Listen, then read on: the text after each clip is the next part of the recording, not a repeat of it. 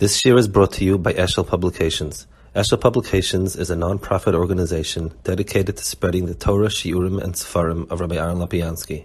For sponsorships or more information, visit eshelpublications.com. On the table and say uh, and laugh at you and call you primitive and and and and kick kick the table in with everything on it.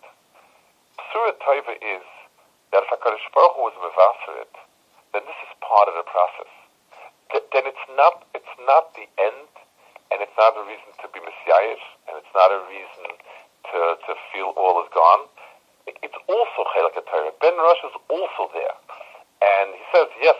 Uh, right now, there's nobody to talk to, and we're not going to convince him. And that's what the Torah doesn't say to tell him. He says he will start to change when he goes in his derech and begins to realize the emptiness of what he has and, he, and what he doesn't have and begin to yearn for substance. You need to proclaim for yourself that whether he laughs at you or not, it's emes lamitari. And that's a point I'll come back to.